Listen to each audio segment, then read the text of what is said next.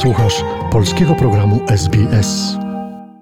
Ze wschodniej Tasmanii wyruszyliśmy wzdłuż północnego wybrzeża do Bridgeport, pięknego wakacyjnego miasteczka usytuowanego na południowym brzegu Zatoki Andersona. Malowniczo położone pole kempingowe z niezapomnianymi widokami zatrzymało nas tutaj na nocleg.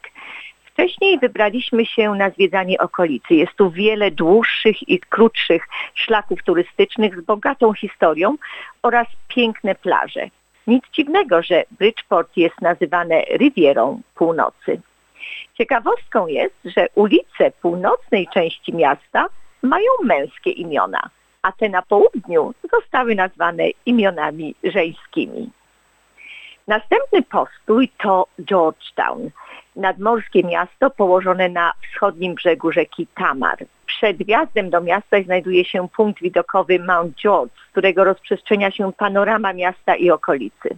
Georgetown jest trzecią najstarszą osadą europejską Australii i najstarszym jej miastem. W Bass and Flinders Center, muzeum, można poznać historię obu nawigatorów, którzy w 1798 roku opłynęli Tasmanię i udowodnili, że jest ona wyspą.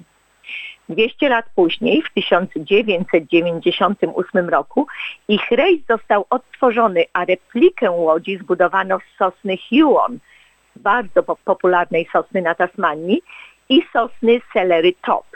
Nie użyto ani jednego gwoździa i ani jednej śruby wszystko zostało połączone takimi jakby tunelikami, a łódź otrzymała nazwę Norfolk. Około 7 kilometrów na północ od Georgetown znajduje się latarnia morska Low Head. Jest to najstarsza ciągle używana stacja pilotowa w Australii, której światło jest kompletnie zautomatyzowane. Bo wszyscy wiemy, że pierwsza latarnia morska w Australii to oczywiście Macquarie Lighthouse w Vaucluse, która została zapalona w 1793 roku. Drugą była Iron Pot Lighthouse, również na Tasmanii.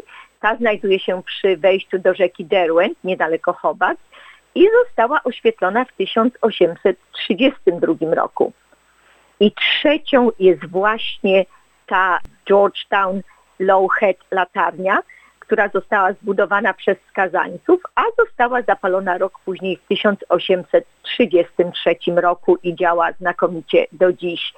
Jest to jedyna na Tasmanii latarnia, która posiadała diafon. Diafon to takie urządzenie do nadawania sygnałów dźwiękowych podczas mgły. To urządzenie zostało tam zainstalowane w 1929 roku i było używane przez latarników przez ponad 40 lat. Niedaleko latarni znajduje się Lowhead Pilot Station, nieprzerwanie działająca stacja pilotowa w Australii, która kieruje statki do ujścia rzeki Tamar. I to właśnie wzdłuż tej rzeki ruszyliśmy w stronę Launceston, podziwiając piękno okolicy. Liczne winnice, punkty widokowe, pola lawendy. No niestety już po zbiorach nie udało nam się zrobić pięknych zdjęć z piękną fioletową lawendą, ale odwiedziliśmy takie pola, dowiedzieliśmy się, jak się to wszystko odbywa i jak się przetwarza później lawendę na wszystkie inne wspaniałe produkty, które mogliśmy oczywiście tam zakupić, w tym lody lawendowe. Piękny kolor miały. Zatrzymaliśmy się też w urokliwej miejscowości Grindwald, wyglądającej jak takie maleńkie szwajcarskie miasteczko. Było to marzenie holenderskiego imigranta, które udało mu się zresztą ziścić. Nasz domek na kółkach ustawiliśmy w Swan Point, blisko rzeki Tamar, która w tym miejscu i tego dnia wyglądała jak spokojne jezioro. Wieczór spędziliśmy wśród nowo poznanych podróżników, którzy zaparkowali obok nas. Każdy, kto się do nas przysiadł, przyniósł ze sobą jakiś napitek i coś na ząb, oraz torbę wrażeń i doświadczeń z podróży. To oczywiście są główne tematy konwersacji. Kto gdzie był, co zobaczył, co poleca. I z tych konwersacji można się wiele dowiedzieć i nauczyć, o czym z przyjemnością opowiem Państwu w następnej korespondencji z Tasmanii. Dziękuję. Polub nas na Facebooku. Udostępnij innym, skomentuj komentuj, bądź z nami na polskim Facebooku SBS.